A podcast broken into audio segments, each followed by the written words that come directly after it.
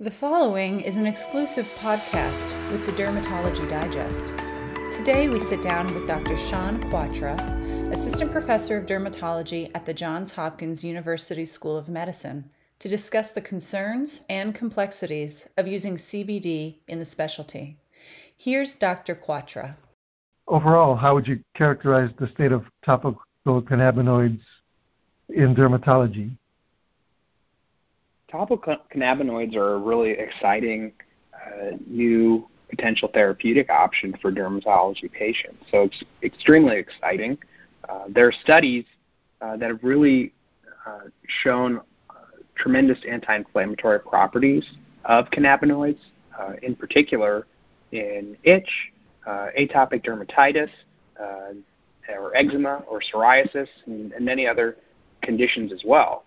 so in general, I think it's you know, really an exciting new area. We're always trying to give patients new therapeutic options, and so I am very encouraged uh, by it.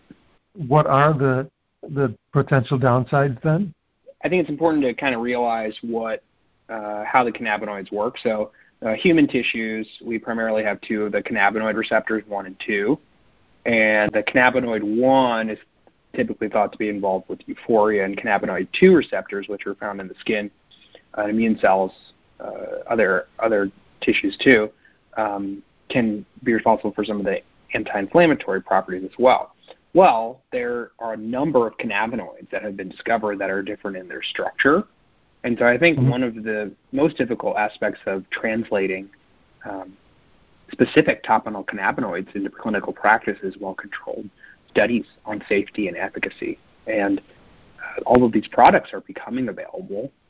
Uh, we still do not have a, a lot of data on their efficacy and also their safety. Uh, some of the things patients can experience is um, allergic reactions like contact dermatitis as well.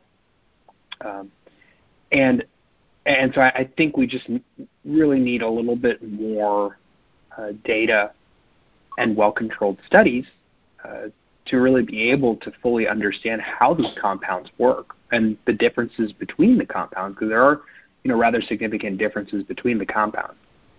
Areas where I think that, that topical cannabinoids are already being utilized more frequently are are conditions where there aren't FDA-approved therapies or minimally effective therapies. So, uh, I'm the director of the Johns Hopkins Itch Center, and I treat patients in our itch clinic with a variety of off-label therapies because uh, there's no specific FDA-approved agent for itch, and so um, there are several patients who I have prescribed medical marijuana to who have um, had some improvement, and so I think that there is space for innovation, and we're understanding how the endocannabinoid system plays really a key role in uh, skin inflammation, also broader neurogenic responses like itch and inflammation, and then um, immune reactions as well.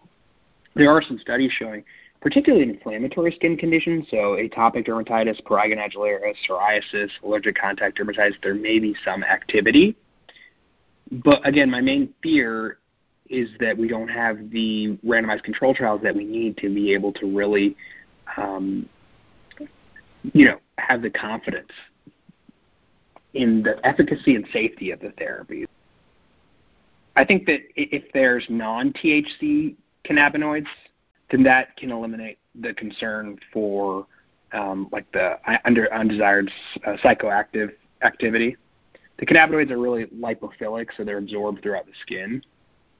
Um, and uh, so hopefully, you know, I don't think there have been any reports of systemic reactions or anything like that. There have been allergic reactions, but again, those are still less common.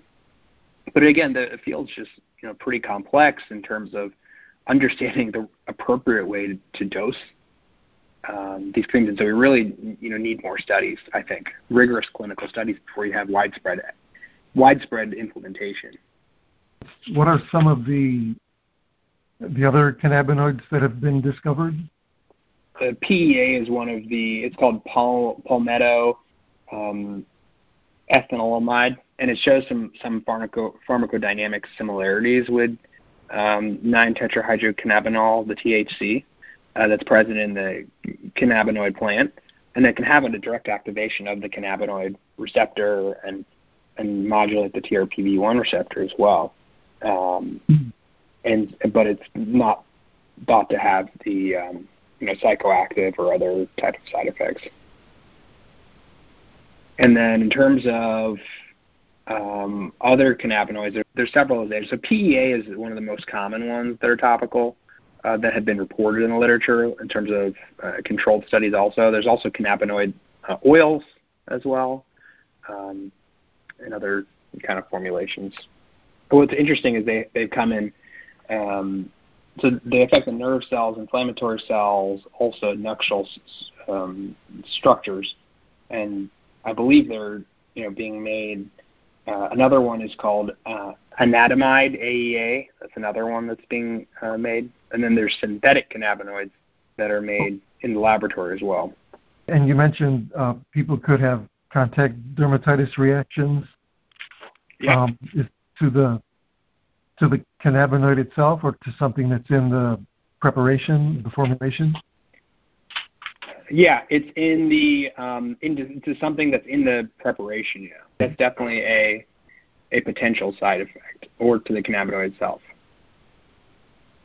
What kinds of things are in the formulation that people might react? We really just don't know enough about it. There's like so few studies that we're all just like completely not sure. Um, but in some of the studies, like uh, mild transient stinging or redness. That's really the most uh, common thing that has been observed.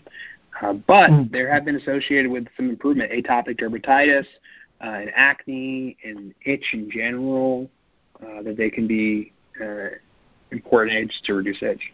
There's some suggestion that it that it could um, help in fibrosis, but again, the data is not um, that significant. There's a study on cannabidiol reduces airway inflammation and fibrosis, allergic asthma. And then another one was that cannabinoids reduce markers of inflammation and, fibrosis in pancreatic uh, stellate cells. Another one is another synthetic cannabinoids thought to reduce skin fibrosis. So, what is your advice to dermatologists at this point regarding topical CBD? It would be to proceed cautiously uh, in a patient with uh, where there's like approved agents on label, it would make sense to try those agents first. But if a if a patient's really uncontrolled and uh, is having an impact on their quality of life, uh, then as an off-label therapy, I would try to you know pick products that have a little bit more data on them. So like I think among the topicals, the PEA creams have a little bit more data on them. We actually published a paper on uh, cannabinoids and itch.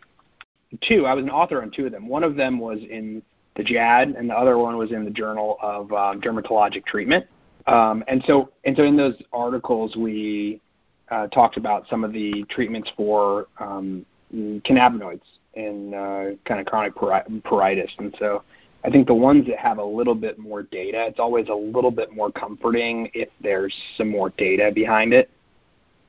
Um, and so I think among them, the PEA compounds have a little bit more data. Where do you think this field will be in a year or two from now? I'm hoping that the field will be a little bit further along in terms of the clinical studies that have been conducted on efficacy and safety. And um, I think that that's really needed to better understand when and in which diseases to use these drugs. Uh, and so I'm, I'm hoping there will be more studies to help guide uh, clinicians. And if clinicians use them now, I'd hope they would use them uh, where there's some evidence for using them.